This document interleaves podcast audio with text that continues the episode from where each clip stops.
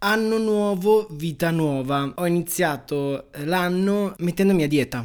Prime settimane, vabbè, sono stato in quarantena per cui non ho avuto modo di fare nient'altro se non mangiare poco. Cioè, mia mamma non mi dava da mangiare, io ero chiuso in camera, non potevo uscire, lei mi dava da mangiare come fossi una modella.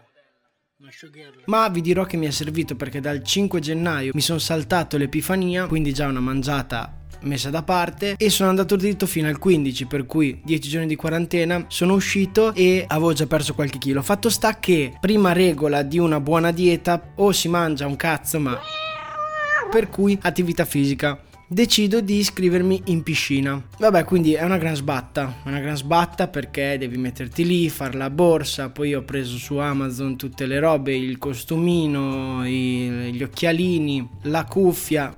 Auguro nessuno di vedermi in slippini da piscina, adesso che non sono in forma, poi magari fra sei mesi ne possiamo riparlare.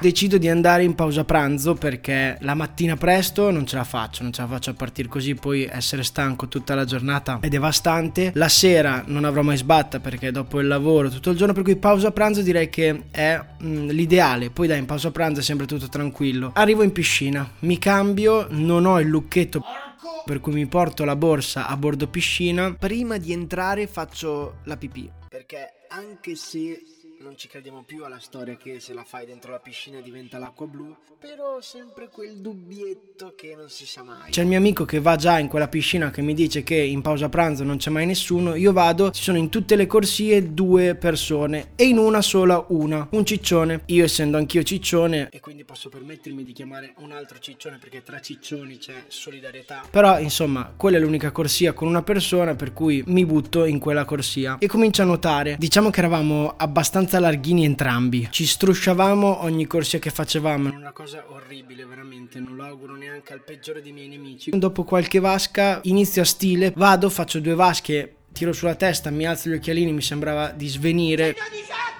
comunque lo stile è tosto, per cui continuo con la rana che invece sulla rana sono un po' più ferrato, si va un po' più lenti, per cui c'è più respiro, eccetera. A un certo punto però mi sorge una domanda ma solo io saracchio qualsiasi cosa dal naso, dalla bocca mentre nuoto?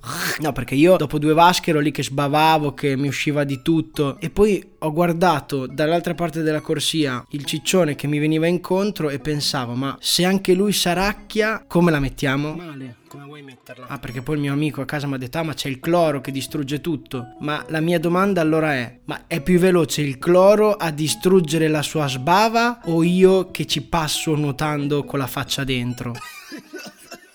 Questo è il vero dilemma che volevo porre anche a voi. Nonostante ciò molto divertente perché finisco di nuotare, sono molto soddisfatto, faccio la doccia, non riesco ad alzare le braccia, quindi sono contento. Minchia, ma la banca è l'emblema della ricchezza, cioè se non do fuoco alla banca sono un coglione, minchia, secondo me. È un po' quella goduria di chi fa attività fisica credendoci di brutto, io non ci credevo di brutto, però buona prestazione, 30 minuti, 30 vasche, poteva andare meglio, poteva andare molto peggio. Tipo che svenivo in acqua e dovevo chiamare l'ambulanza.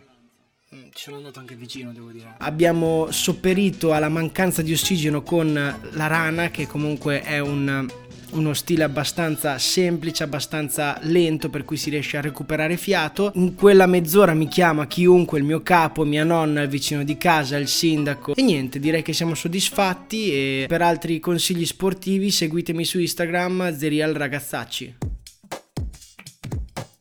E adesso un bel caffè finito.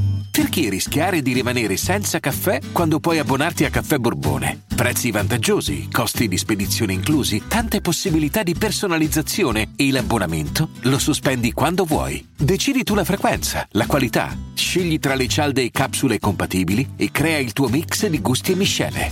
Mai più senza caffè con l'abbonamento Caffè Borbone. Tutte le info su caffèborbone.com